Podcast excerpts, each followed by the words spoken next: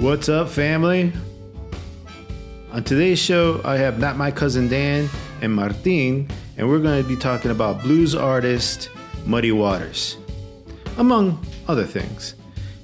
I enjoyed this podcast. I hope you do too. It was lots of fun to do, um, and, and it's a good break from uh, what we usually do. I really liked doing the research for this particular um, podcast because uh, I really enjoyed blues, and I'm ashamed to to not have gotten into blues before this podcast. As always, you can find us at the Flow Roll on Instagram, and you can always buy a coffee mug or a throw pillow or a t-shirt over at shop.theflowrollpodcast.com. Now here's the show.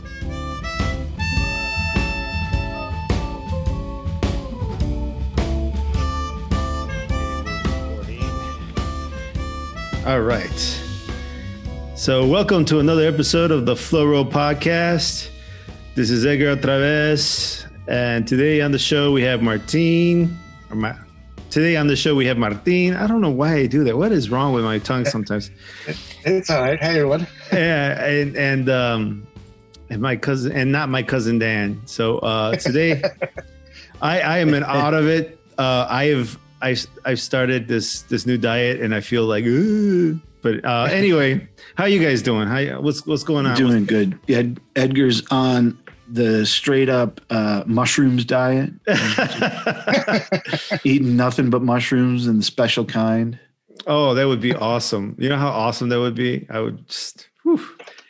No, I'm actually on that keto diet. Um, and I'm trying to I'm trying to stick to it real hard. And it's still early. And I'm just now kind of beginning to feel not not not weird. Like I felt like the first Yeah. the first few days there was like a like on day four or something i felt weak dude i was just like weak and i was like i'm tracking everything so i'm looking at everything and it's just like what am i doing wrong here you know um Well, because you drop those carbs, especially coming off the coming off the holidays when you know you're probably Mm. eating oh, cookies dude. and stuff. You know, you drop the carbs, and all of a sudden your body's got no energy. I, I guess yeah and i guess my body's kind of shifting over to ketones but it's just like uh so like i feel i feel a little wonky but so how you doing man how you doing you, Martin? look, you look a little wonky too. Uh, well, that's that's the same as always. Okay, so uh, Martin, I don't know if you listened to the po- to the other episodes, but uh, Yes. now my cousin Dan gets a little roasty here and there. so watch out for him, man. Well, Be it, will work in in today's episode well. It'll fit in nicely. Yeah. Hey. So, uh, so how how you doing, man? How the how the uh, the new days uh, treating you in the in the new year, the 2021, Martin? Okay, hanging on tightly like a like a roller coaster out of control as 2021 gets off to a start. You know, hoping I don't get flung. It's it's a very rickety coaster too. You know, it's like one of those old ones, not a, not Yeah, a new right. modern one. Yeah, it's like the old American Eagle made out of wood and shit. Yeah, yeah. that one. it felt dangerous. Yeah. So just hanging on and hoping I don't, you know, my neck doesn't snap because of the G forces. So still in there, hanging in there like everyone else. Yeah. So, uh, yeah. were you gonna say that? No, just welcome to a whole new level of weird. Like we, uh, everybody was was really sure that 2020 was was setting new records, and and here we are. Here we are. Yeah. Yeah. Oh no, we're setting records, all right. Basically, it's it's hunkered down and let's let's see what happens. You know, yeah. That- don't I- make any plans. Basically, yeah. Not to get too, just to give the, the you know the the listener some context, and you guys can jump in. But uh, and again, I don't want to get too far into the politics because we do have a topic today. But uh, I um, at this point, the capital, it is it is what the the the eleventh, and, and the The uh, 11th of January, yes. the 11th of January, as we're recording this, and the uh, the the Capitol was, uh, I guess you could say, attacked or whatever Yes. uh, Yes. by by yeah, I believe the word that they're using is there was an insurrection against the uh, American government. Yeah, as they were trying to certify Biden's uh, election, and um, and then after now on today, the latest news is uh, they're going to they're they're they're attempting to impeach uh, Trump, and Mhm. uh, and and as and I was talking to Dan earlier, uh, they they're just they're they've I guess started to talk about possibly impeaching. So we're not even in the impeachment process just yet. And I, is that is that even happening still? Yeah, basically had to decide whether they were, you know, take it to Congress and say, we we have to vote on whether or not we're going to vote on this. yeah, you know, yeah, yeah. And, and I'm sorry. Go ahead, Martin. Yeah, it sounds like the House is about to impeach maybe in, in, in a few days, but I think it's in the Senate where it's going to get bogged down. Where if they were to impeach, then the trial would would take a little bit longer and really Yeah. would probably be dragged out and it wouldn't happen. The only thing I heard that they may do is they may impeach him after he's out of office, just because eh, I mean, and convict him in the Senate because that would mean that he could no longer run for federal run office. for again. federal office. Yeah. Yeah, yeah, and that and that I heard. And, but I, you know, I'm glad that I have you guys on here because I'm an idiot when it comes to this stuff, and I, and uh, I had to have Dan explain to me. Wait a minute, they're not impeaching him yet, and he's like, No, they're not impeaching him. They, they're just talking about impeachment. I'm like, What the fuck are they doing? You know, like, Yeah. Well, yeah, it's just it's just how it works, you know. Yeah. Um, and it, they'll move forward how they move forward, man. It, but like, yeah, you can't just like impeach a president in a day, you know. yeah, It's Yeah, it's yeah. not how it works. yeah, And then there, there's currently still talk, w- although that's all it seems like is talk of invoking the 25th Amendment. The uh, the Vice President Pence would have to do it with, I don't know if it's three with the quarters of the cabinet. cabinet. with the Something- cabinet something like that? and Yeah. and then that has to get voted on by Congress too. yeah. I, I don't, I don't know if that'll go through either, but Right. So And yeah, and all of this is happening while he's watching, right? So like, Lord knows what he'll do. You know, and I had read an article that uh, a real short article on CNN that a source close to the vice president had kind of said the vice president had been thinking about it, but was afraid to do it because he was afraid of what Trump might do if they started the process. And the thing is, like, well, if if that's the reason you're not doing it, then you kind of absolutely need to do it. You know, Yeah. if if you're afraid of if you're afraid he's going to do something crazy, then you kind of then that's why you do it. But you know, I'm not. I don't want. We don't want to talk about that. You know what I mean? Yeah. We, you you and I on the the last episode of the podcast, we went down about a 45 minute rabbit hole that involved some shouting and you know on my behalf and like uh, you get so passionate, bro. I I really do. I get worked up about this stuff and uh It's and whatever. to- Crazy crazy is the rule of the day, you know? Mhm. Crazy is is how we operate now. So Yeah, well, I mean, yeah, yeah. I mean, I'm used to it by now. Like, you know, it's just like, it's just like every day I look at the news. It's like, okay, how is how is dude? Whoa, look at that! He just changed. Uh, so I'm sorry, I got all excited. Uh, for our listeners, Dan just changed uh, his background to a flow roll uh, logo on his background. So I'm looking at Oh. Dan with his flow roll background. It's pretty neat. Uh, I have to get one. yeah. uh, yeah, I'll send you the logo. You can go ahead and knock yourself out. There you go. Um, so um, anyway, uh, all that aside, just to give people context about what we're talking about. But um, today's topic, we're going to be hitting on uh, just kind of something really kind of different for this show. Usually we talk about movies and stuff, but today we're going to be talking about music. And uh, Martin, you're a musician. I, I would say a hack musician, but yes, I I, I, I, I play a little guitar and played a little drums as a younger kid, and come from a family of of musicians. My um, yeah, I come from a family of singers. Oh wow! So wait a minute. Yeah. So like mariachi singers, or just singers in general, or Well, my grandfather, my grandfather was first. He was a singer. He was an amazing vocalist. He actually he could sing opera, but he also sang pop- popular songs from the twenties. There's uh, one of my earliest memories of going to Mexico is is visiting, and they had an old giant '78 record of my grandfather, who I never knew. He passed away before I was born, but they played that for me, and he sang some popular tunes of the 20s and 30s in Mexico, and then at the end there was a an opera tune that he sang, or an opera, I don't, an aria or whatever. It was just sounded beautiful. It was just amazing. Yeah. Wow. Nice. Wow, that's that's impressive. you yeah. just, I mean, when we talked about this before, you never told me this stuff, man. You got yeah. like, and, and then my dad was a singer too. My dad and his brothers were singers. They were, you know, in their neighborhoods when they weren't fighting with other people. They were singing and you know trying to score with girls or whatever. What, what young men try to do.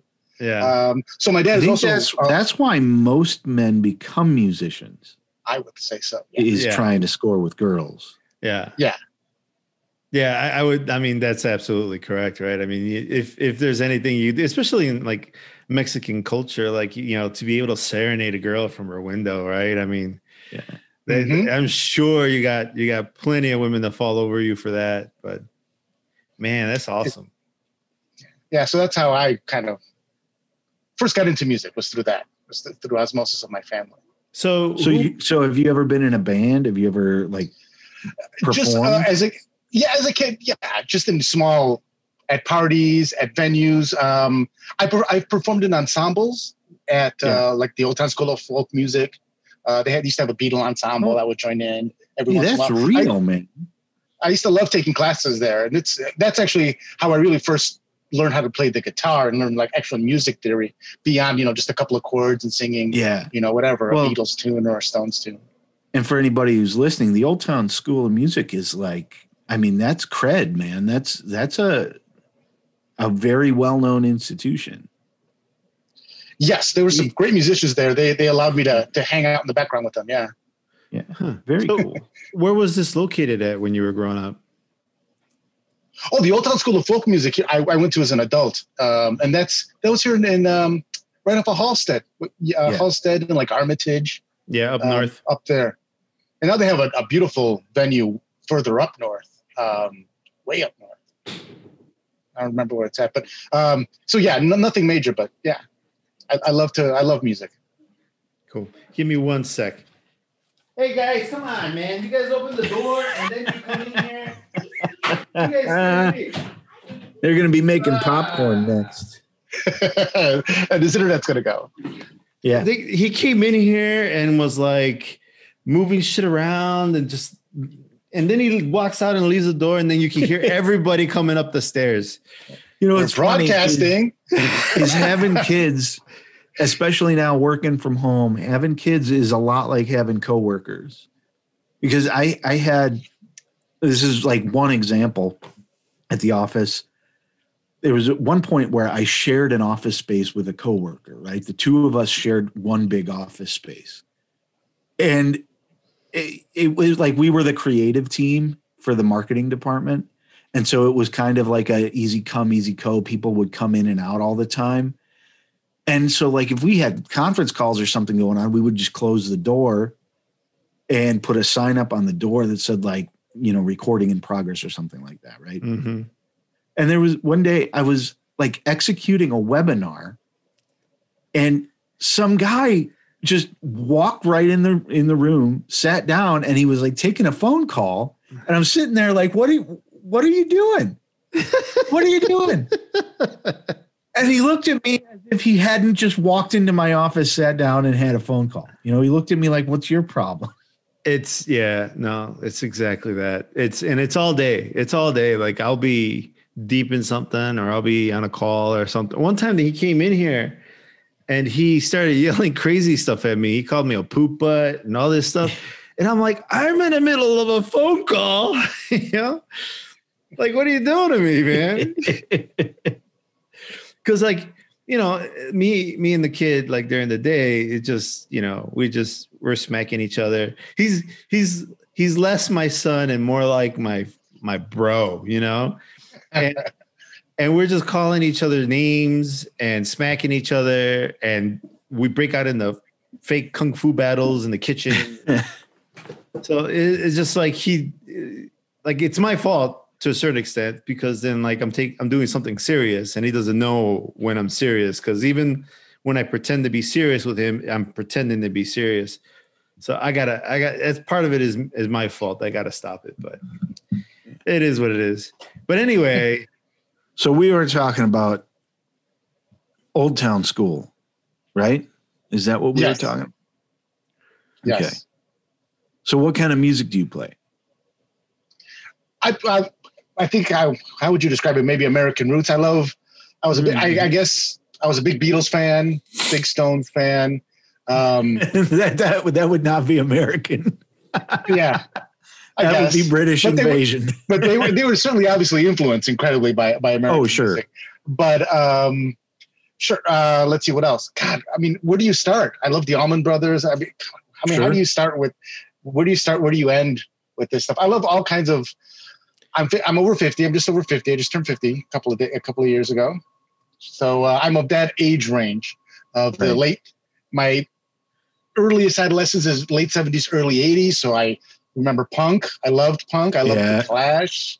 Um, I even like the kind of the, the some of the popish stuff from the seventies and eighties. I mean, again, where, where do you start? I mean, uh, we could go anywhere. What about you, Dan? What, what, Oh, oh man, I if you track track back, you know, when I was a kid, I I loved what you loved in the 80s. You know, I loved hair bands. I loved them. I loved my Motley Crue, right? I loved it. I loved uh, you know, um why can't I think of the name? But it's at the drive-in in the old man's Ford. Yeah, um, oh, what band is that and why can't i remember it uh uh come on.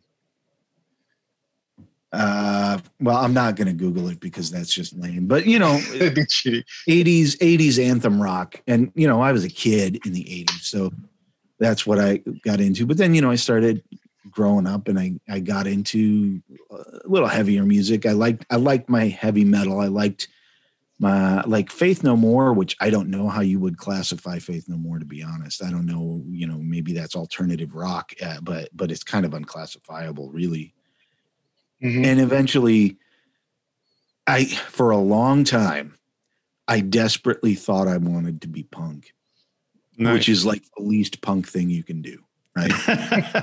Like desperately Yeah. wanting to be punk is is the antithesis of punk. And you know that that led to some misery. Uh but like i don't know. I i my musical tastes are so wide and broad lately mostly um like roots rock. And i got to admit it's probably because i'm getting old but i've been getting into more jam band type stuff you know? Uh, Mhm. stuff like like dispatch. I don't know if you guys know the band dispatch or like Umphrey's McGee you know?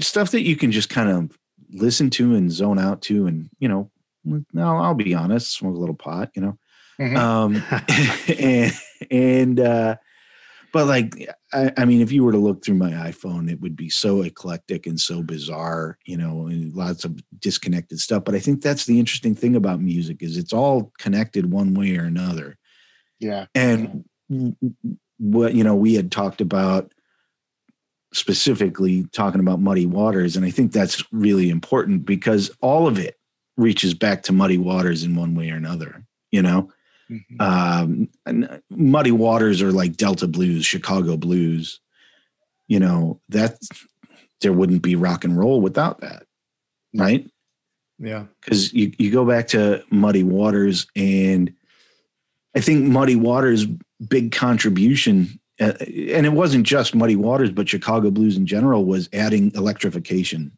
to delta blues right playing it Mhm. playing it hot and dirty through amplified sources right um and and i mean that's that's where the whole idea not just of like electric guitar comes from but distortion and Mhm. crunch adding that crunch to the music comes from muddy waters So, uh, would you say that Muddy Waters was the founder of like the electronic guitar? no I, I wouldn't say that but i mean he was probably the first either the first or one of the first that that was really that brought that to the mainstream does that sound about fair Yeah, I, I think I think you're right. He was one of those guys that that changed blues from the from the more of the Robert Johnson sound that was more of, the, of that acoustic Yeah. blues Delta blues sound from the 20s and starting in the 40s. Yes, making it uh, more like much more electrified. I, I think going to one of Edgar's questions, one of the people who's because I don't think any one person's credited with inventing the electric Right. guitar, but I know that one of the people who is often cited is Les Paul, who uh, Yeah. had that Les- famous log that he created that eventually became the the electric a version of an electric and- guitar. And so like i mean the electric guitar it's been around since the 1930s you know? Um but it was like like les paul working with gibson like refined it to to a certain place. And then interestingly enough like parallel but not connected you had leo fender who was like he he he created his own kind of he he looked at electric guitars as as they were and said okay what do we need to do to make this mass producible?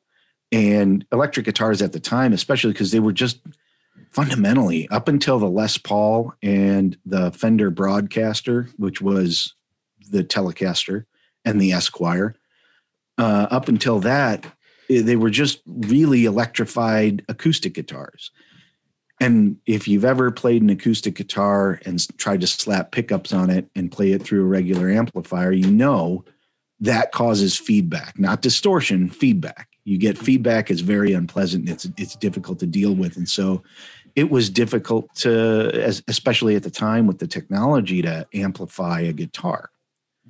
And so, you know, you had Leo Fender who created the Telecaster which was the first mass produced solid body guitar. And that so if you if you look at an acoustic guitar this is man i hope i'm not mansplaining this. I really hope i'm not. Oh, you like, you so an are. I am so it's a- offended right now.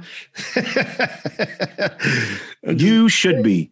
But no like, so an acoustic guitar is a big hollow cavity that that creates the resonance and the sound that comes out of it.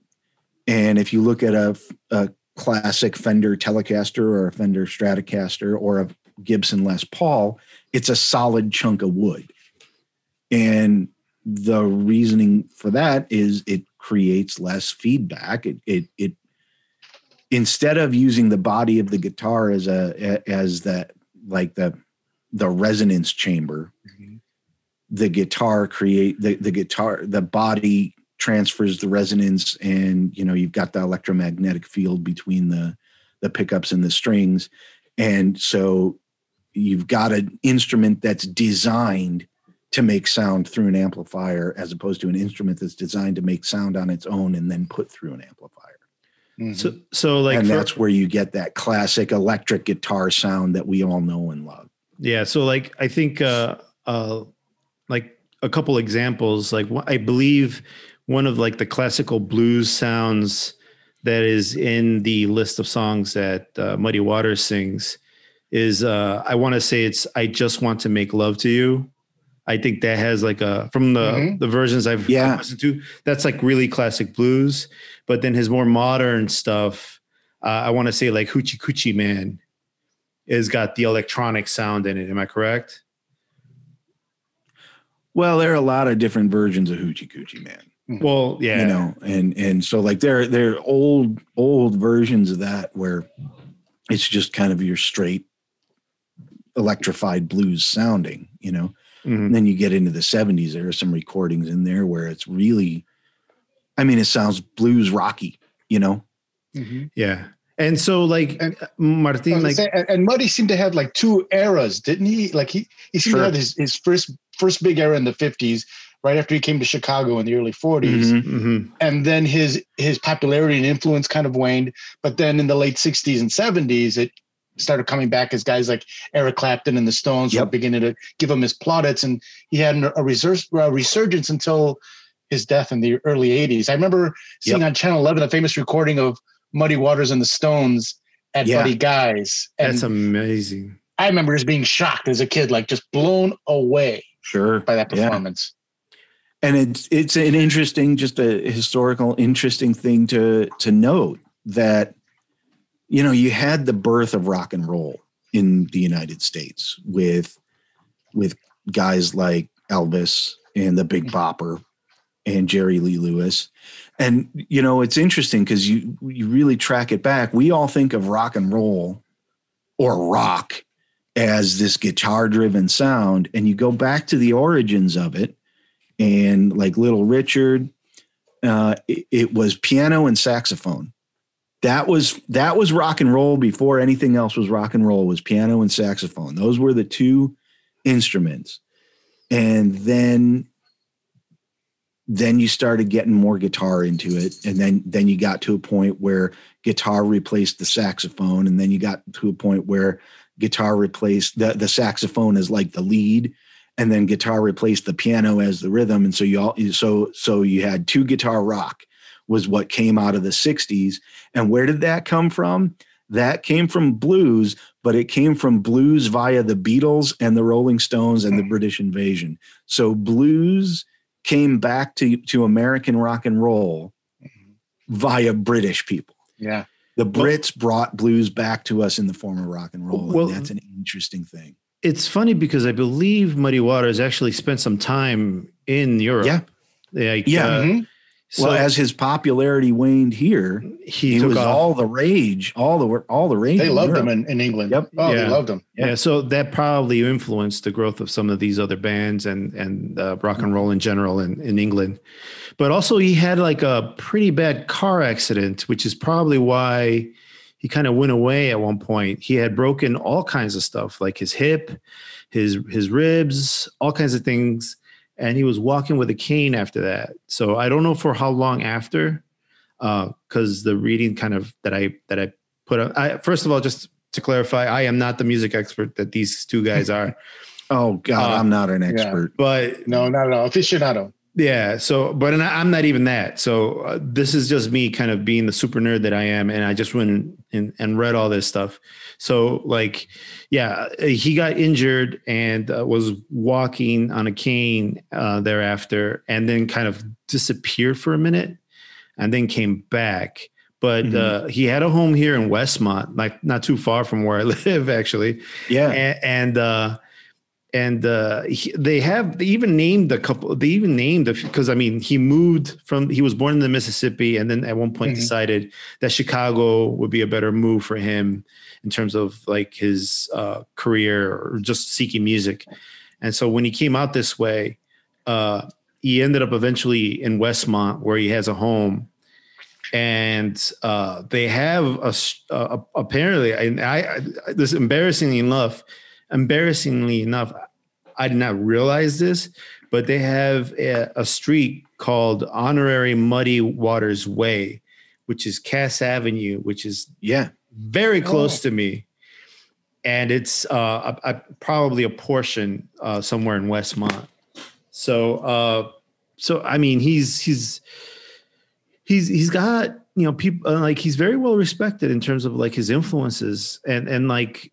martin told me offline like uh the rolling stones took one of the titles of their song one of muddy waters' songs and made it the title or made it the, the name of their group Well- you know rolling stones which is amazing. You know, you the influence of Muddy Waters is a thread that runs throughout any music that we're hearing even today.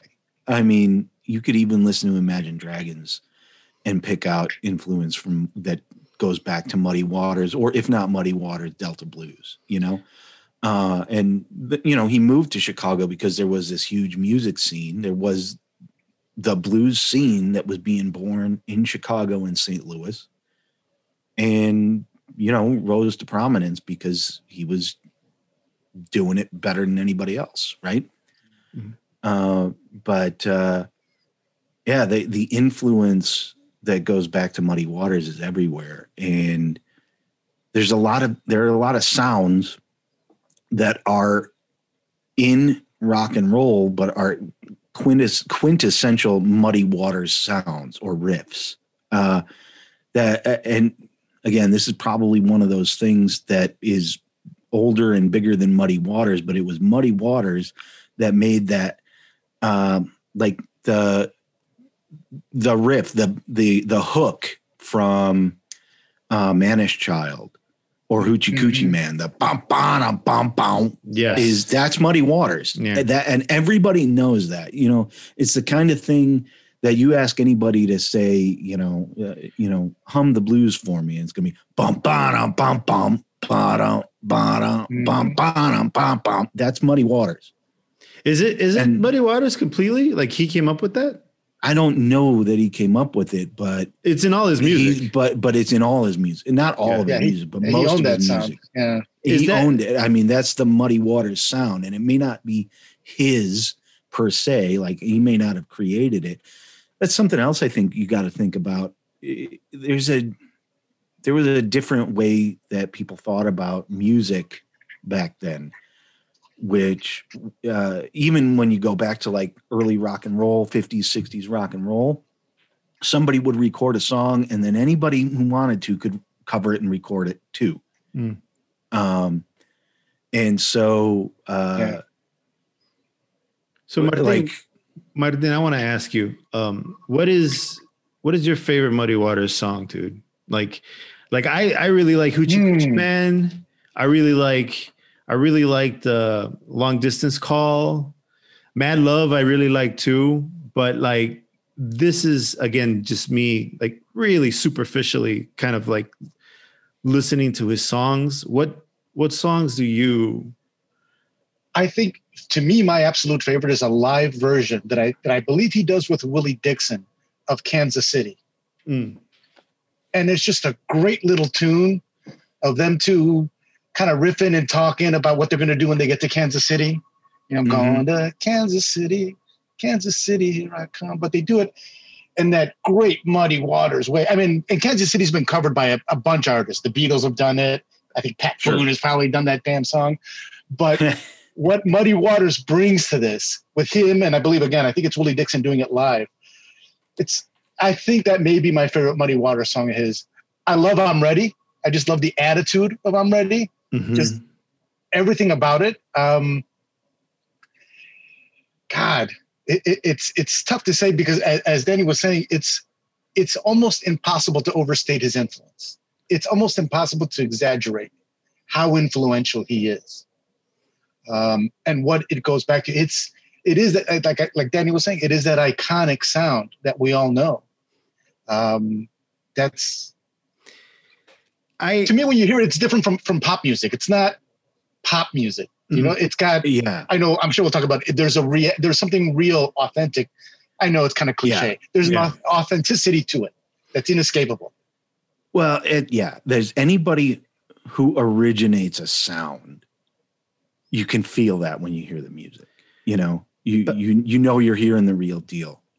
And for me, the I, the Muddy Waters song for me is always going to be Mannish Child. Always. Yeah. That's that's Yeah. the song because it's it's just I mean it, it may very well be the most recognized blues tune in the world you know in the history of blues it might it's possible and it's got so much to it because uh, let's just talk about muddy waters not strictly as a musician but specifically right that voice yeah. he Mhm. sounded like an old man when he was a young man right it sounds like an old man and that's that's kind of definitive for the blues for me is you you got to sound like you've lived That's and been beaten up I, I agree. That is what I think one of the attractive things about blues is that because like like what Martin is saying, there's an aut- authenticity to it. It's that passion. You believe what he's saying when he sings what he's Yeah. singing, you know. Yeah. Uh, I I and and and he sounds aged, like you're saying, Dan. He sounds yeah so there, there's there's like a truth and a wisdom in the voice as he's singing these words, and and uh, it is so. Like I was telling you guys offline, it's just like, why haven't I been listening to this? It's embarrassing that I live in Chicago. I've been living in Chicago my whole goddamn life, and I know about the blues, but I don't actually like listen to the blues at all. And and because of this podcast, I started listening to a bunch of Muddy Waters, and I've only been listening to Muddy Waters for three days. By Yeah. far, I am not any kind of expert, but I'm like, what is wrong with me? Like, what? Ha- I someone failed me uh, in my upbringing. someone Yeah. should have introduced me to the blues because I, I did. I did not know anything. Of, like, I really don't know anything about the blues. I mean, the, the the the amount of blues that I know is is that one song in uh, Adventures in Babysitting. That's that's how much blues I know, which is embarrassing. And and uh and to start listening to Muddy Waters, I was just like, yeah. Like, yeah. Like I'm sitting there like, yeah, this is good stuff. yeah. I do have one question. What is a hoochie coochie man? I mean, it's one of the titles of his songs. Same thing as a backdoor man, my friend. Yeah. I, I I think he's saying, hey, when your man's not around, just Yeah. give me a call and, and I'll I'll show Yeah. you. The hoochie coochie uh, man's a booty call. It's a Yeah. booty call. Yeah. Uh, But there's always that that intonation that you know when your man is not around, like I'm gonna be the one who comes around and you know you're gonna step out on your man with me. Yeah, I think if you listen to this song, he spells it out pretty clearly Pretty- in lyrics. Yeah. I just I just hear it and I'm, I'm hearing him like you know kicking it with them you know and like he's you know getting you know getting dirty or whatever with, with whoever, but I didn't realize that that's what he was saying. Man, dude, that, you see, because the other thing too is I'm so distracted by the words hoochie and coochie because I know what those two words mean separately, but like but like it confused me in the song. So I'm like I know that's not what it means, but so I need Yes. to know what it means because I know what a coochie is and I know what a coochie is, but obviously together they mean something completely different, right? Well, uh, to me, that was one of the things that always attracted me t- about the blues was that it always seemed like a little naughty, Yeah, a little Yeah. nasty. Like yeah, this is Yeah. not something you'd want to want your to have your parents catch you listening to. This is kind of what you listen to sneaking and, and so that they wouldn't hear you because it was Right. almost slightly maybe something slightly illegal or immoral going on. Yeah. Yeah. But And, hey, I want to check it out.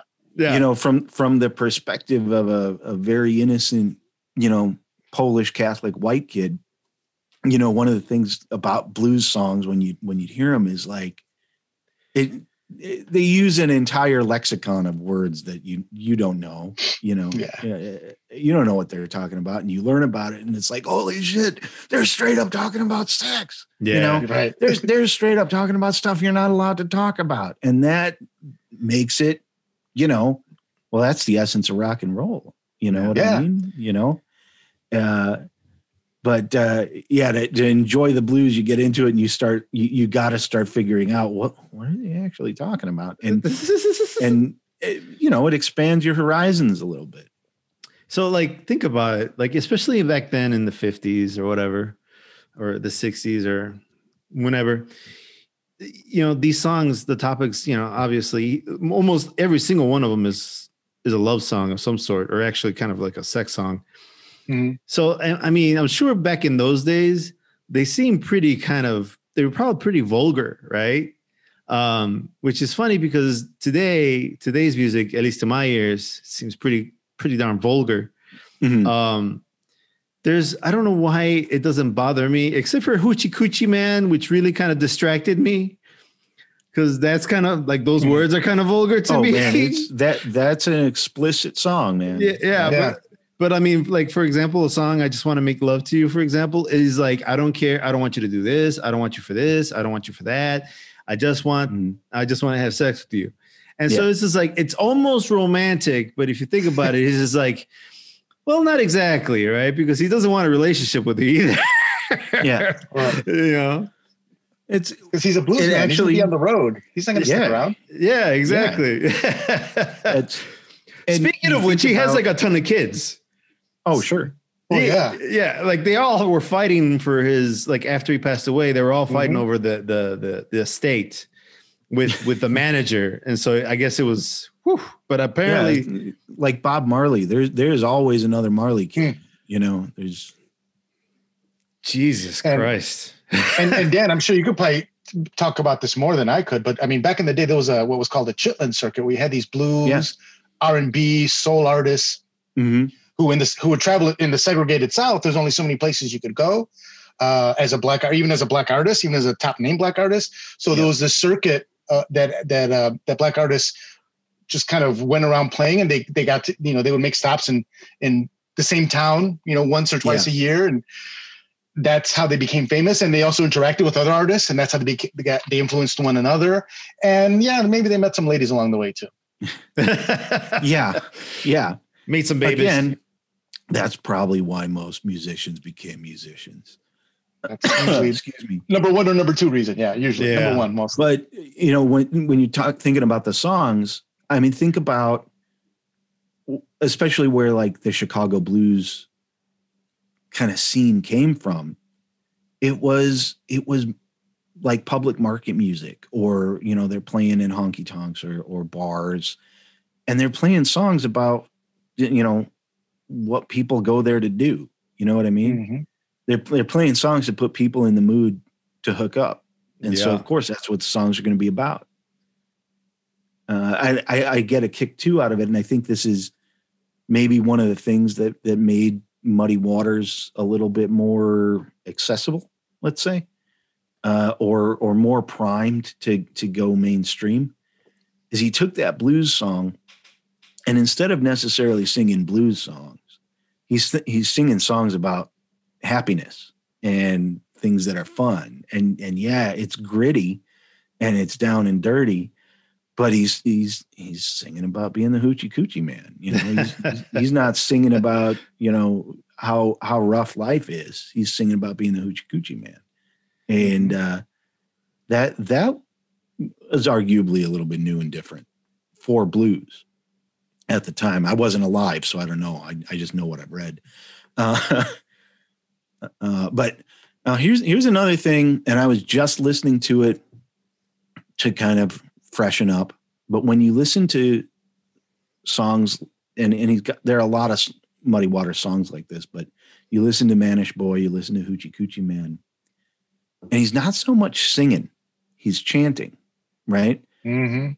And if you hear it, if you listen to it, it sounds like a predecessor to rap. If you really listen to it, because he's just talking, he's talking his way through the song. He's telling he's telling a story. He's he's not necessarily singing it. And if you speed that up, uh, you know, maybe maybe there's some some roots to the rap genre in there. I hear what you're saying because he's like ba ba da ba ba and da da da da da da ba ba da da la ba da da da da da da. Like Mhm. there's that those shots of words, Mhm. and it's like less singing, more kind of talking. I see what you're saying. Yeah. Like I, I can hear rap in it when I when I listen to it. That's Um, interesting. How kind of like music may have evolved in the rap. That's very interesting.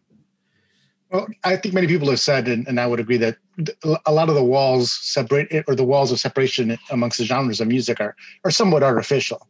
Mm. There, there is, you know, rap has certainly been influenced a lot by rock and roll, and certainly blues and gospel, and even country music.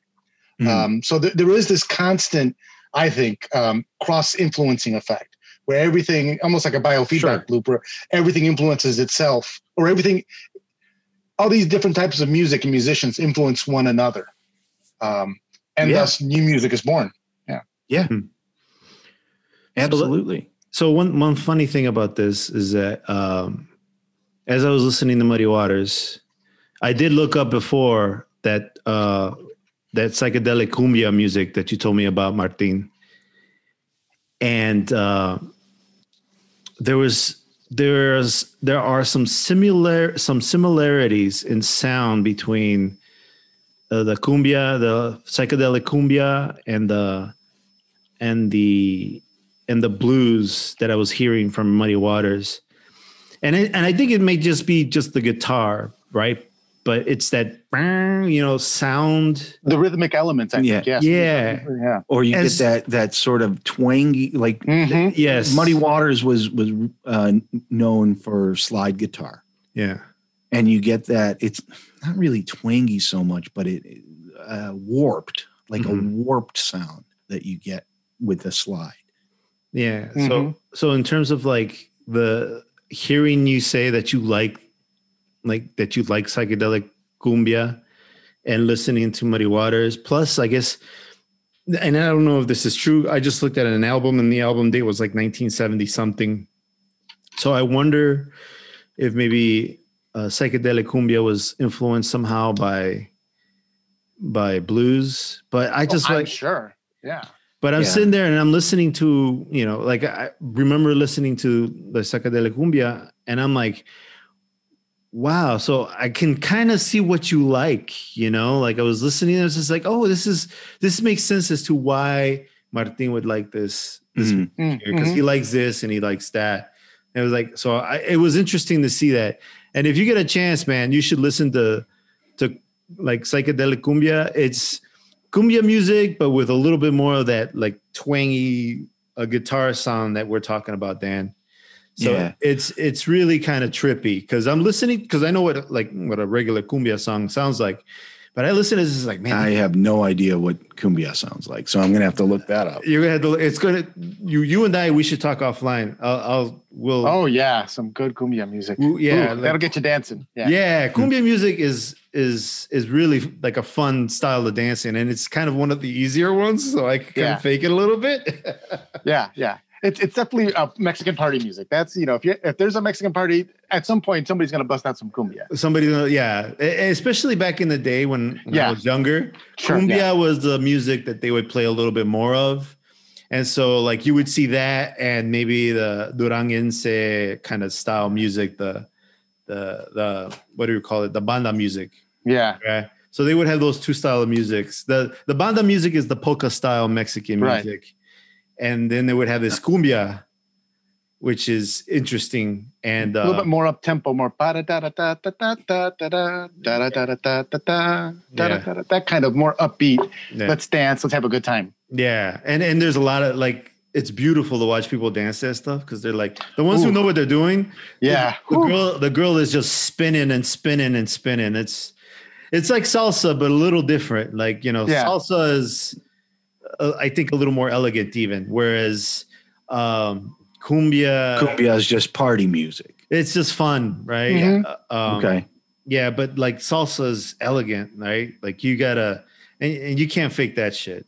Salsa, I tried. I can't. I can't. fake that shit. I can't. You know, it looks it looks bad if you don't know what you're doing. Um, but then like today in today's music, you got you know at a Mexican party they would have, you know, they would probably have they probably play cumbia less nowadays, and they have Yes. bachata, merengue, merengue, and and salsa more, right? But that's all a, a different topic. But anyway, like I was saying, the psychedelic cumbia has a similar sound to the to the yeah. to the to the blues that we're talking about and it's Mhm. just so much fun to kind of listen to all this kind of different ways of using the guitar Oh, sure. And it- you know, it. I think Muddy Waters is a great example to start with about how, like we're talking about, popular music cross pollinates all the time, and you know the roots reach back in in all these different directions. And uh, what you're hearing when you're hearing a, any kind of popular music song, really, you, no matter how deeply ingrained it is in one specific genre, you you are hearing a, a melange of all of these different things that came before it. Because I've known I've I've never been in a band, but I've known plenty of musicians, and I've gone to plenty of shows. And you talked, you know, you go to punk shows, and yeah, you know, you've got you've got punk bands where they know punk that's all they know that's all they they they know how to play three chord rock and that's it but the by and large even even punk which is let's be honest it's the least technically demanding form of popular music you don't have to be particularly skilled Mhm. to be a, a punk musician, especially like a garage punk musician. But anybody who's like a serious musician, especially guitarists, they listen to everything, man. And you, you even even like the guitarist in a punk band, you sit down and talk to that dude or that lady, and they'll talk your ear off about all different kinds of music, and and they'll they'll rip out and start playing anything, and you it it obviously influences the music that they they play and the music Mhm. that they love regardless of if if they're playing punk or if they're playing rock and roll or if they're playing blues they listen to everything. And and it's it's just part of being a musician. You have to you have to breathe it you know if you're if you're going to be any good at it. If you're if you're really passionate about music to the point where you consider yourself a serious musician you don't just live in one one genre you know It's- whether or not you play that genre you you live and breathe in in the whole atmosphere That's know? probably true of a lot of things. Like you can't just be one facet of some kind of discipline. You got to be multi multifaceted. But like, as far as music, man, like I always at one like when I was younger, I always wanted to play music. I tried. I just didn't have the patience for it. Uh, I regret it, and I feel like eh, you know, as much as I would like to play music, it's probably not something I would do right now. But I, when I see other people play music, it could be, it could be, you know, I don't know. It could be anything, man. I, I, I'm amazed. It could be Mary Had a Little Lamb. It could be Guns N' Roses. It could be anything. I'm like, that is awesome. You know, like it seems like magic to me. Like it's I was I was about to say that there, live music has a magical quality to it. Mhm. That Yeah. that ever since I think almost for those of us who love music, that was there since from the beginning, from, from when you were a child. From I, I remember the first time I, I saw my dad pick up a guitar and play some simple two or three chord song on a guitar, and b- maybe being five, six, seven, Mhm. being blown away at the magic. I couldn't believe yeah that this was being created right in front of me in the room I was in. It almost seemed like, yeah, magic, like it was divine. yeah Uh, yeah. And that's almost never gone away from me. Whenever I see, I hear live music, that that's always there. Even if it's not that the best live music, there's always a little magical Well, quality to it. yeah there, div, divine is is a great word. You know it's a there, there's a magical divine quality to it especially if you ever pick up an instrument try, try to start learning it.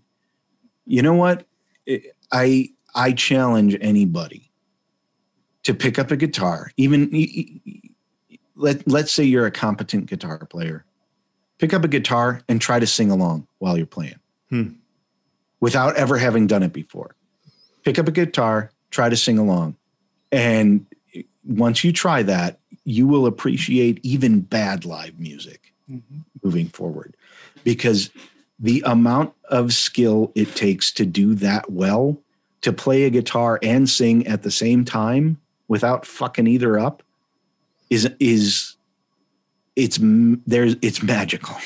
Mhm. It's and, funny. and it's, I it's- say that because I, I, you know, as as I'm learning to play guitar, I have tried more than once to like sing along, and it's just, it, I, I was, I've been successful at it twice with very simple songs, and the amount of work and practice that took to get me there was astonishing. there's this guy he he uh he, he this guy growing up like we used to own a, a grocery store at one point and the butcher uh at one point asked me hey you know that because i would i had uh the soundtrack for desperado that robert rodriguez movie with um Mhm. what's the name of that spanish actor i forget his name right now Was it Antonio Banderas? Banderas. Anto- Antonio Banderas, yeah. And so in the beginning of that movie, he plays that uh, that that song, right? Yo soy un hombre muy honrado, blah blah blah blah blah blah, right? You know. So um, he asked me for that song because I had the the soundtrack, and uh, he said that like later on he gave me back the CD and he's like I learned the music or whatever because he learned to play it by ear.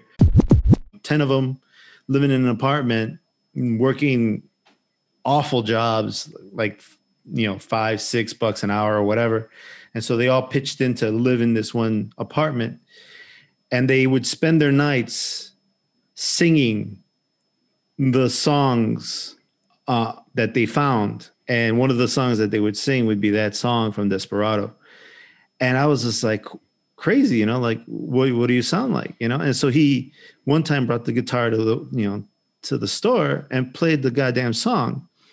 And it wasn't perfect, but I was like, God damn. Like, Yeah. and he must have been playing it maybe every night since I let him borrow it. I think it took him like a month, maybe. To learn the song or whatever, dude could play it and he could sing along with it. And it wasn't just him, like apparently from what he told me, they were all singing Yeah. in that in the in that apartment or whatever, along with this guy. I don't know if they used the TV or not. I, you know, I never asked him that, but I know that you know he was working here for you know for his family back home, and so he was just saving money, and he was I guess sleeping on the floor or whatever they were Mhm. doing. They were roughing it. He was roughing it on Mm. purpose. I'm sure he didn't have to because he made enough. But he was he was roughing it on purpose so that he could send all this money back. Yeah. And so in the meantime, they would entertain themselves by playing music and at, you know at night after after their Mhm. shifts and stuff. I was just like, holy shit, you know? Yeah. And oh, it, it's in the process of, of learning guitar. And, you know, I've played other instruments in the past too, but as a kid, and it's different. I'm sure it takes me a lot longer to learn something now than it would have taken me when I was Mhm. eight, you know? But, you know, just the process of learning how to play and learn, not just learning how to play, but learning how to play specific songs and how long it takes me to learn a song you know, and and how many hours of practice it takes me to learn a song. I will never in my life go and see live music again and uh, not appreciate how much work went into that one live performance. How much work went into just getting whoever it is to the point where not only they're confident enough to get up in front of it, but that they can get up there and play not one song, but like 15 songs. That takes a lot of balls, doesn't it? I mean, Martin, Oh, yeah. Martin, when you have done you've have you played in front of people? Yes, yes, but I'm I'm kind of a ham, so that's I I I do like that. I I think I told you I I used to like to do you know like uh, I wasn't exactly an an actor in in, in high school, Uh-huh. but I was often would would do would read parts in high school classes. So I I loved like you know when we did Shakespeare, I'd get to play somebody in Shakespeare. So I like being up in in front of a crowd. So yes, and and it it is it is incredibly great to be in front of people and playing music and getting the feedback from them that they're not only liking it but really like getting into it. That is a really ever- cool feeling. And, Have you and ever bombed? Have you ever had the opposite of that? I've been fortunate because I've only done it a few times. So I, I can't say it's because I'm particularly great. I've only played on stage, like in front of an, an audience, maybe four or five times. Other times it's happened with friends and family. That I'll do. And another friend of mine will play the guitar or play a bass, or maybe uh, my wife plays a little piano. So she'll do a little piano and she and I will sing. Oh, that's But- awesome. But what, what Danny's saying is absolutely correct because I grew up as one of the, besides the blues, one of the big influence of mine was always the Beatles. I was a big Beatles fan. Sure. Uh, a, a childhood friend of mine got me into the Beatles. Um, so when I started learning how to play guitar, just those first couple of Beatle tunes that I was able to crank out and sing along with was pretty magical. yeah. Knowing that that these tunes had been such a part of me for so long, it almost seemed like they like it wasn't me playing it, like it was coming through me, like you're channeling something, yeah. and it's not really When- you doing it. yeah. When you're when you're learning a song, especially for me, like if I'm learning a song, and there are certain songs that you learn for the technical skill that it teaches Mhm. you, you know, as opposed to whether or not you really want to learn that song, Right. you know, like and it's a song that everybody who's learning how to play guitar learns how to play. But you know, you you you play the song Wonderwall, which Mhm. is a song I don't care for. I do not. I don't like Oasis. I, I don't like. I, I didn't like that Brit pop wave. You know, it's not my thing. But it's a song like it's a great song to to learn if you're learning how to play split chords, right? And you know that moment where you're playing it, and all of a sudden the strum pattern clicks, and you know it sounds like music and you're connect and you connect to it and all of a sudden you're not just strumming along but you're kind of dancing and swaying along with it. And it's that that moment where you're actually making music nothing feels like Mhm. you know? It's it's a great feeling as even especially probably even more so when you're playing a song you don't like when you're playing a song that you don't like and all of a sudden you're making it sound good that makes it even sweeter Yeah. you know. Uh, Yeah. But so the Beatles, that's another one, you know, just like Muddy Waters, You can't Yeah. you can't you can't talk about modern pop music, rock you can't talk about rock and roll and any and everything that came after it without talking about the Beatles because Mhm. they no they did not originate everything. Their sound came by combining all of these other elements from things that came before them. You know, they they they started out because they really loved Jerry Lee Lewis and Elvis, you know, and um, and they they brought in elements of the blues, and then you see that with Led Zeppelin, which Led Mhm. Zeppelin is like my spirit band. Led Zeppelin. Well, sure. That's that's a Mount You know, Rushmore band. Yeah. I I I could listen to to Led Zeppelin all day every day and never get tired of it, you know. But like like the you got the Beatles they they brought all of this different stuff together and the Beatles probably the the Beatles probably defined two guitar rock and roll. You know what I mean? Like that's they're they're the ones who made that the sound. Wait a minute, wait a minute, wait a minute. There was never that before. No, there was, there was, but uh, there, I would, I would say they're the ones who, who defined that as rock and roll. Hmm. I, I don't know. I, I and, and they were, and I think the Beatles were a little different from other bands that maybe went before them in rock and roll in that, in that there wasn't a lead man, there wasn't a lead Right. singer. There Hmm. certainly was a lead guitar player, George Harrison, but there wasn't the front man and the rest of the band. They they were really unique in that they seemed to be four individuals, but like almost like one Yeah. organism in a way. Yeah. Hmm. But it was, you know, it wasn't just you had John Lennon singing the songs and everybody else, you know, you John and Paul and their their original sound was all about harmony where it would be either John and Paul harmonizing together or John Paul and George harmonizing together, you know. Occasionally Ringo would get in on it, you know. But um they they they brought that harmony in and uh and then they they fused all of these other things uh blues and um other sounds that came together and and then after they got popular they started making their own sound you know you get to like revolver which Hmm, they released yeah. in 1966 you know you get to revolver and they're creating totally new sounds Yes. um, they're they're defining again they i mean they everything that came after the beatles is in, has been influenced by the beatles. It's it's just fact. Um and then like like even you, i was just talking to a, a friend of mine about this. Uh it was a song i hadn't listened to in a long time.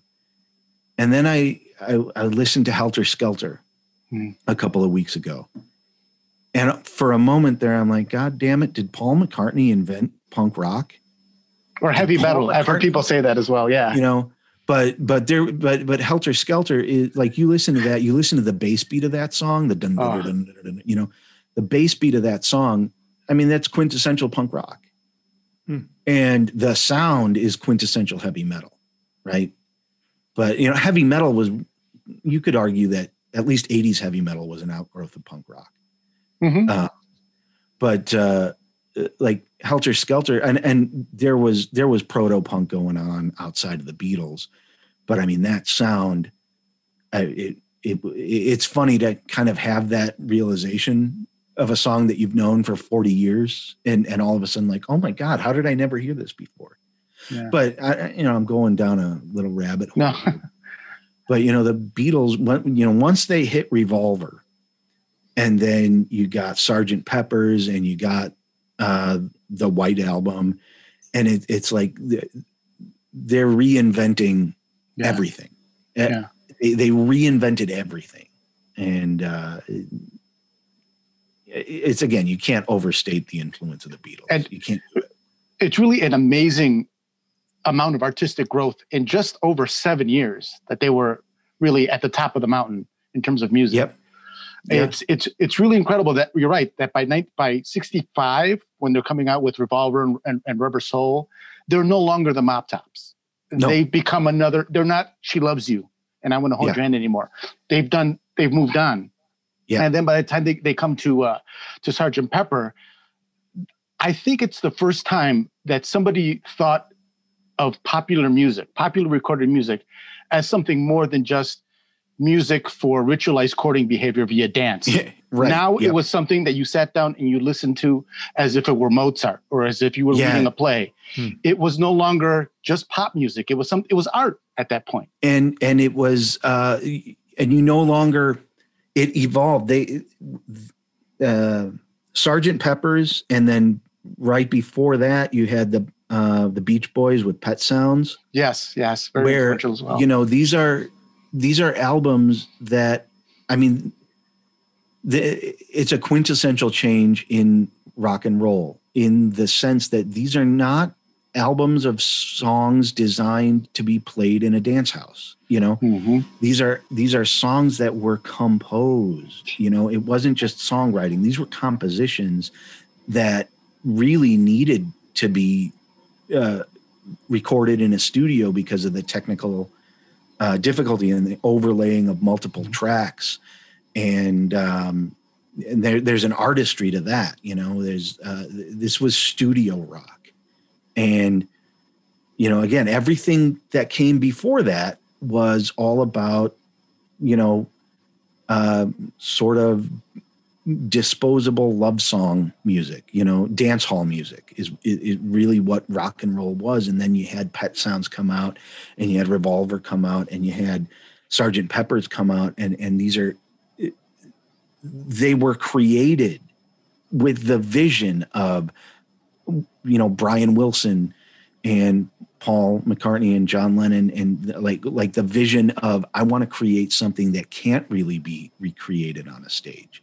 I want to create sounds that have to come out of a studio that are layered and deep and complex.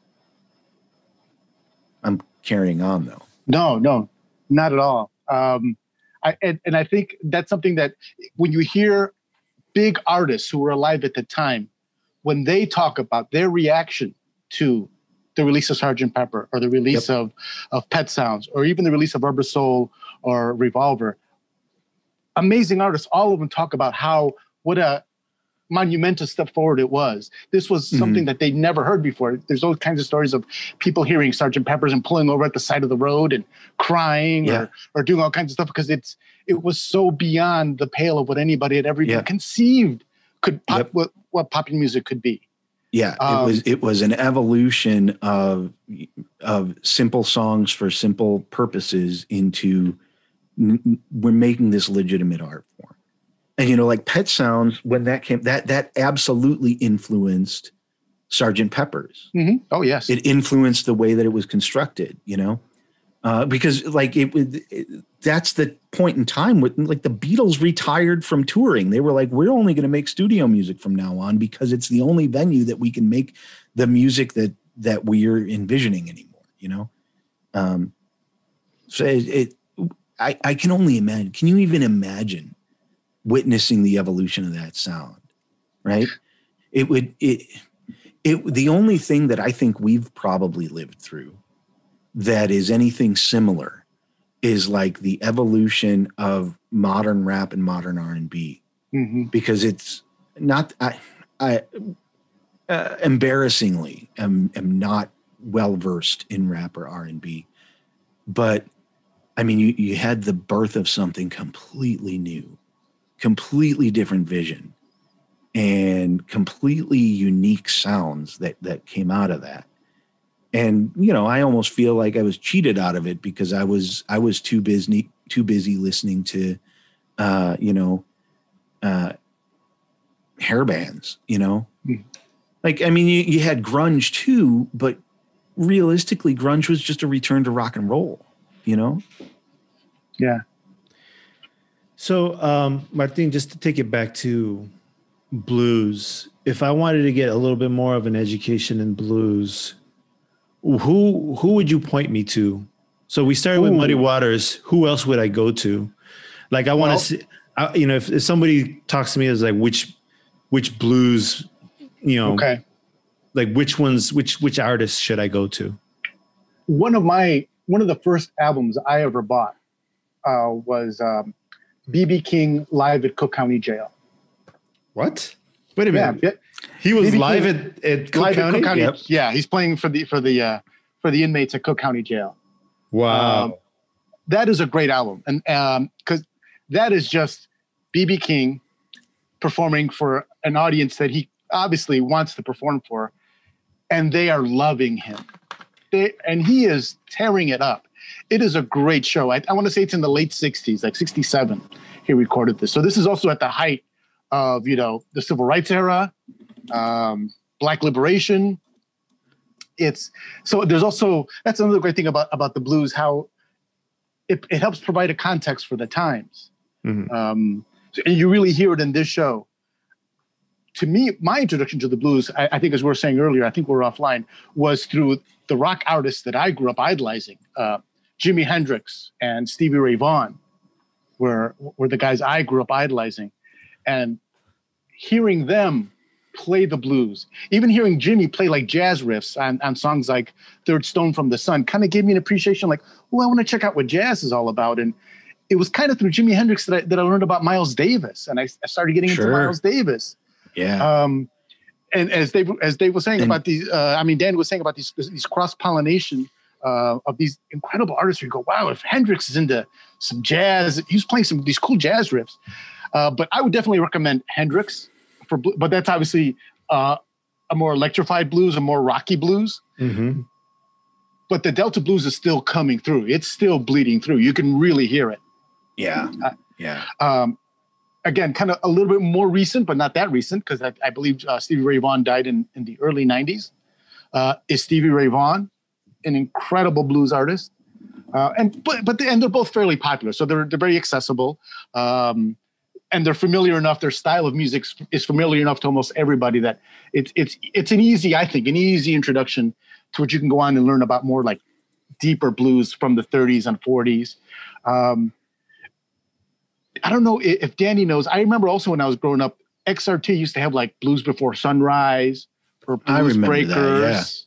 Yeah. And those were also great for me, just for my own education. You know, if you're up, you know, late one morning after a little bit of partying or something, and you come home, you you know, turn on the radio, it's Blues Before Sunrise coming on, and you're those were always great. Or you know, I'm sure there's a I know there's a number of, of uh, blues podcasts that I used to Sure. listen to. That, but it's it's amazing that, that the blues is still alive. There is still new and current blues artists producing contemporary blues music. Obviously, it's Mhm. not it's not the dominant genre that that that it once was, but it's it's still alive and kicking. Thank goodness. Yeah. Well, and that's actually kind of a, it touches on it. It's kind of sad. And I guess you can't get too sad about it because everything has to move along. But like guitar is, it's not like dying out or anything, but it's, it's not, it's not the preeminent rock and roll instrument anymore. There are, you really don't have any guitar gods out there right now. Like, Mhm. you know, not current, you know, you've got guitar gods out there like John Mayer and Yeah. whoever you want to bring up. But, you know, like the uh, music's moved on to a very electronic realm. And it, and, and the, you still have elements of rock and roll and, and, uh, and blues and jazz and, and all of that in popular music, but the, the heyday of two guitar, two guitar rock, which dominated for 60 years is is kind of gone uh, Yeah. right now. And I mean, it'll probably come back, but it, it's kind of sad to see it go.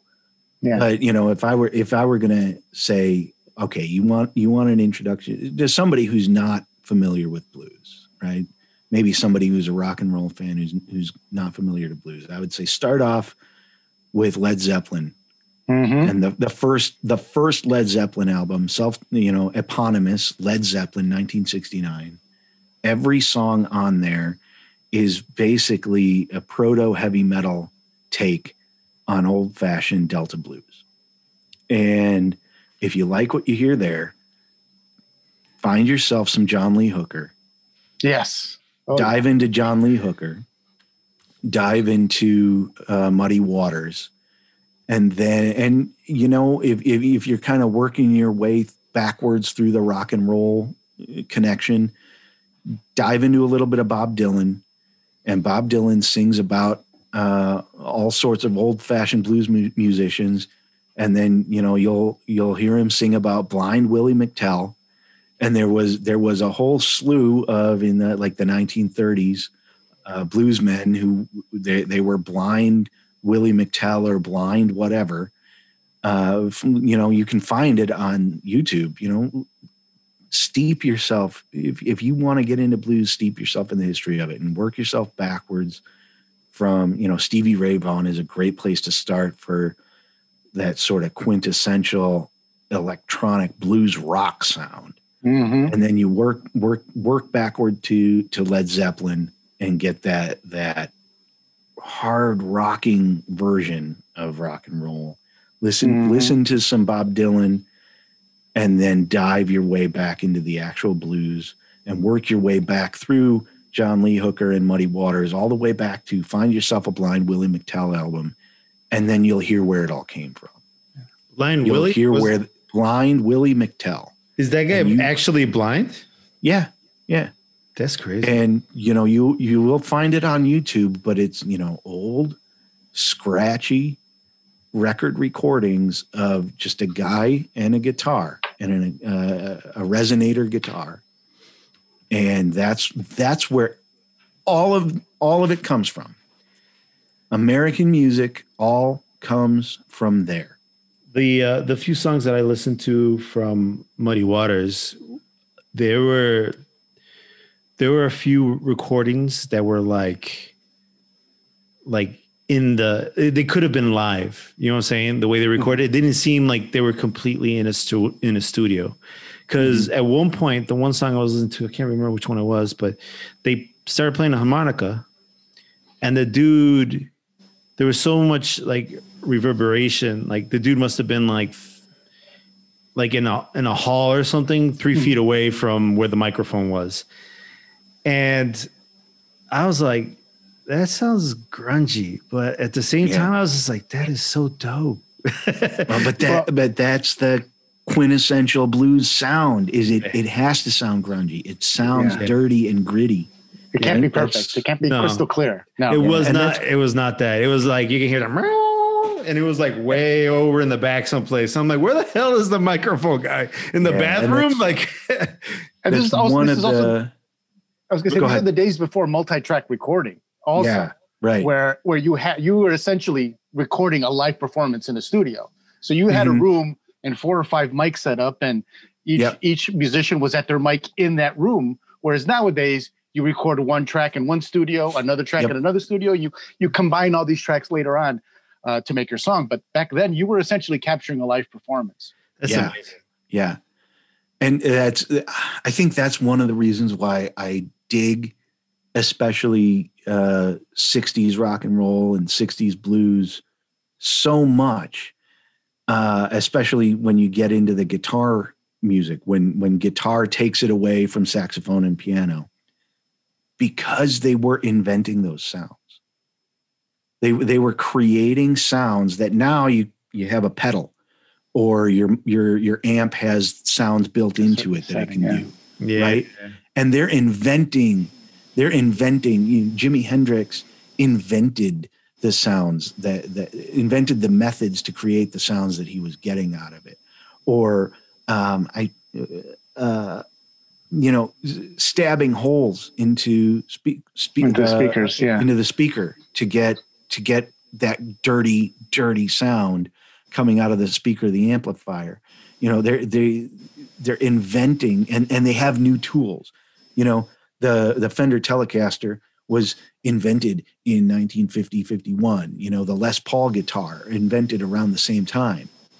And so you get into the the 50s and 60s when rock and roll was coming into its own and those sounds that you identify with as being rock and roll the that's what makes the originators of rock and roll so fascinating is they were inventing how to make those sounds they were using a brand new tool and creating the sounds even simple stuff that that we that we don't think of as that complex or complicated but like surf rock where you get that really drippy reverby Mhm. slappy um uh, uh tremolo picking sound, like like in Misirlou.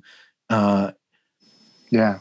they they had to invent that sound with reverb tanks and palm you know palm muting and um, slapback you, you gotta you they, they had to invent a way to get that rapid slapback reverb so it, you're not just getting the big reverb sound you're also get, getting that So so that that's they invented prob- all that. Eh, but like some of that probably comes from where they how they came up because part of like at least from what i read of muddy waters his first guitar wasn't a guitar. It was like a box and like a few sticks and a string. Yeah. and then Yep. before he actually had an electric guitar he had some kind of weird invention that was electrified. Yeah. It was not exactly a guitar and Yep. then that, that thing got stolen. Whatever it was got stolen. Yeah which like i don't know what it was but i imagine it was like like some wood and some some strings and and somehow plugged up into some kind of amp but not a guitar. Like someone took something probably dangerous and flammable because they wanted it because muddy waters had it.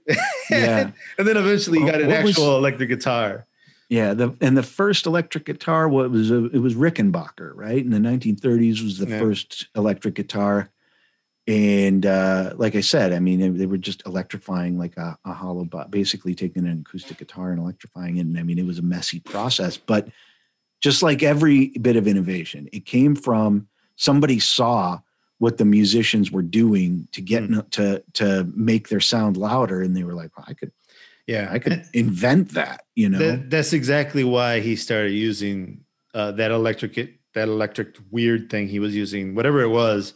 Mhm. He was uh, he was using it because he needed a louder sound. Yep. To, to to get across the people, and so that's that's that's why he started using that that weird thing he he found. Because I don't even think he made it. I think somebody else made it, and he was like, "Oh, that's cool," and then he started using it, and it was Mhm. his. And I was just like, what?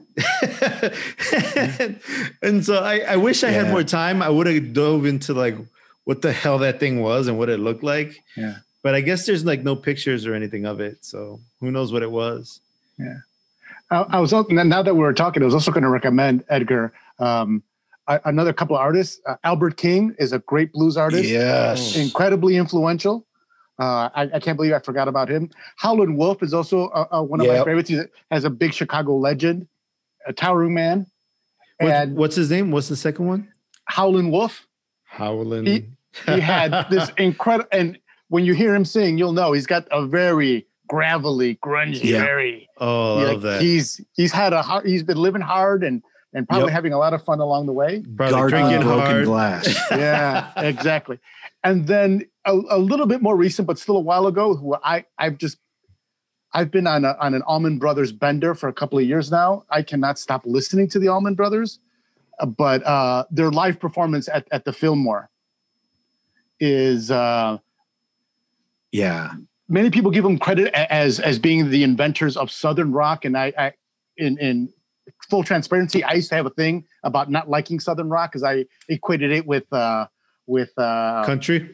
no with with what you Lin- who are the guys who had the, the stars and bars on on Leonard their, on Skinner? logo Lynyrd Skynyrd To right so Yeah. it, I always had that association but that was my own prejudice Yeah. I, sh- I should have gotten past that but when I discovered the Allman Brothers it Oh, was like a universe opened up and their recording at the Fillmore is one of the greatest live recordings I think that's ever been made. It's an incredible Yeah. performance.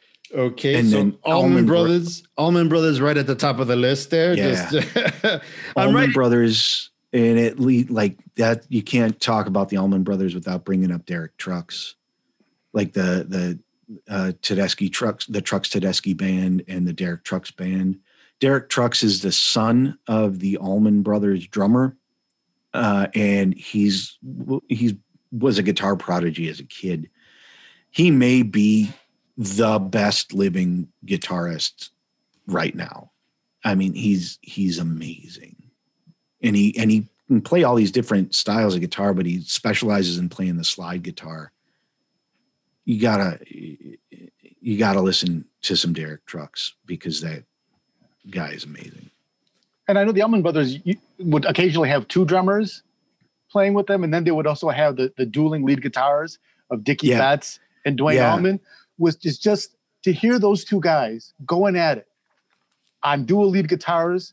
It's it's mind blowing. I remember the first time hearing it, being Yeah. blown away by the power of that sound, and it was Yeah. live. And that's the like wow. for me, that's the trademark of the Allman Brothers is the amount of sound. Uh, they because they they basically have the rock and roll uh, version of an orchestra. You know, it's a Mhm. big band, Yeah. and they they make a lot of sound. It yeah, Allman Brothers are great. And Just Gregg great. Allman on lead vocals. I would give anything to be able to sing like Gregg Allman. The um, I remember the first time. I think one of the first Allman Brothers songs that I heard was "Whipping Post" when I was a kid, and just being blown away by uh, by Gregg Allman's vocal on that song. Just blown away because it it seemed like he was really feeling it.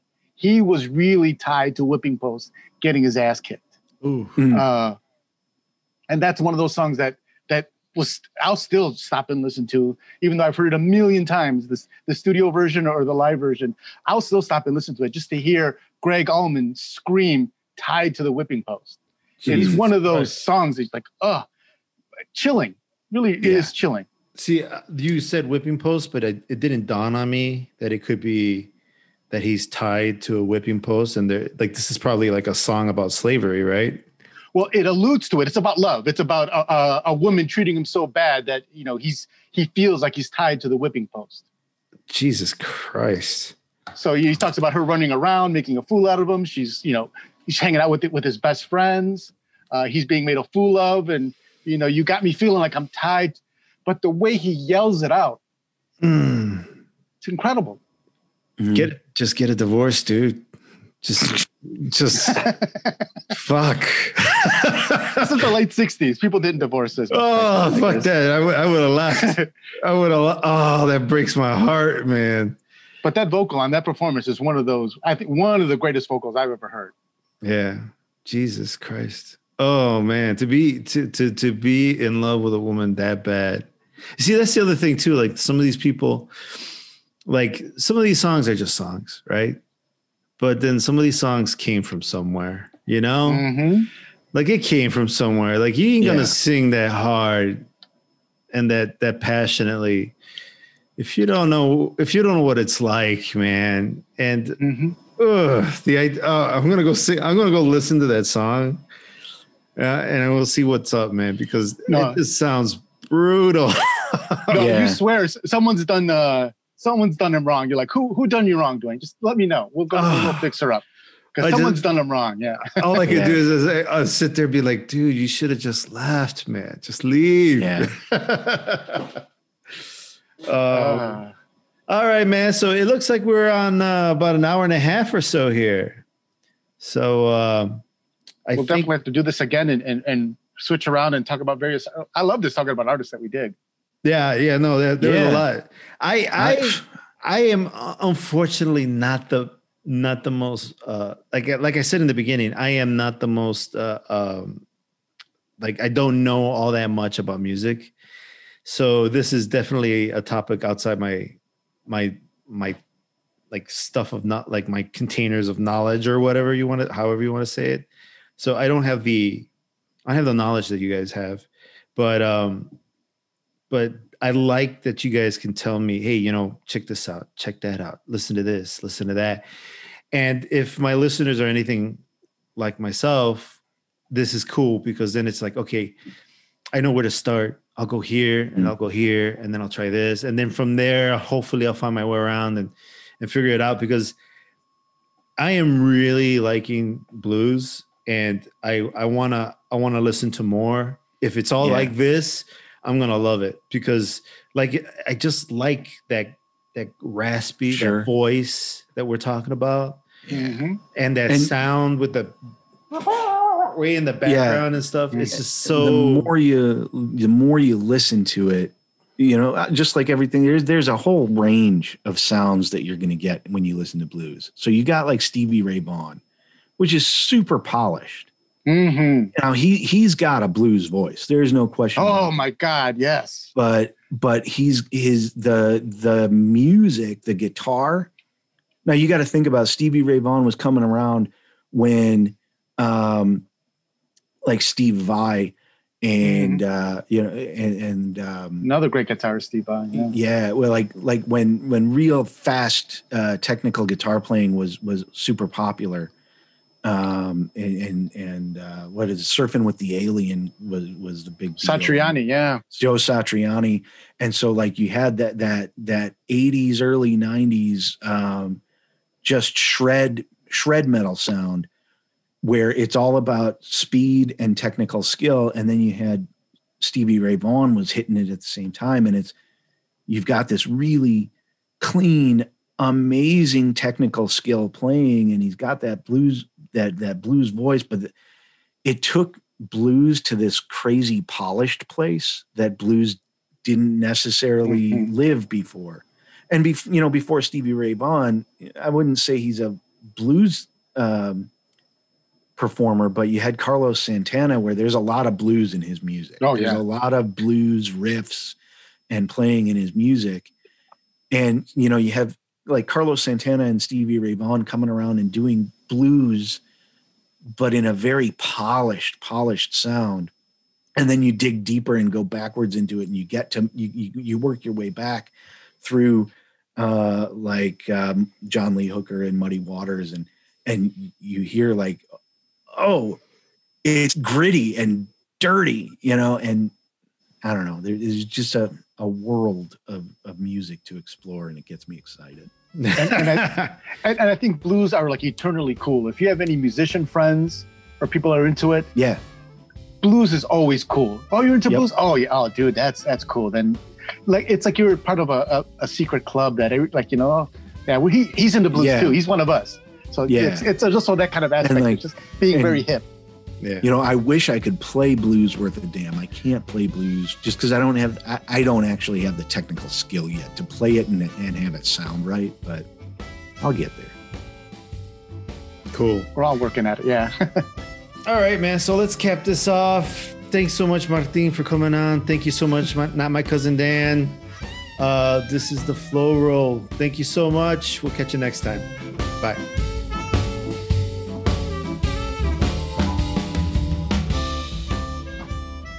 Music, Windy City by Chester Malone can be found over at Epidemic Sound.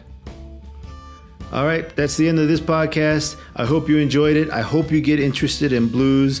And uh, as you heard, the guys um, both give you some good places to start if you're interested in blues music. I know I am, and I've already started listening to Howlin' Wolf. Um, I'm enjoying that guy too. It, it's all it's all good stuff. Thank you so much for listening. If you like what you're hearing and you want to give us a hand, make sure you go out and like and subscribe and comment and, and recommend us on all the different podcast channels. Also, you can head on over to shop.theflowrollpodcast.com and get yourself a nifty coffee mug with our logo on it. Thanks so much for listening. We'll catch you next time. Bye.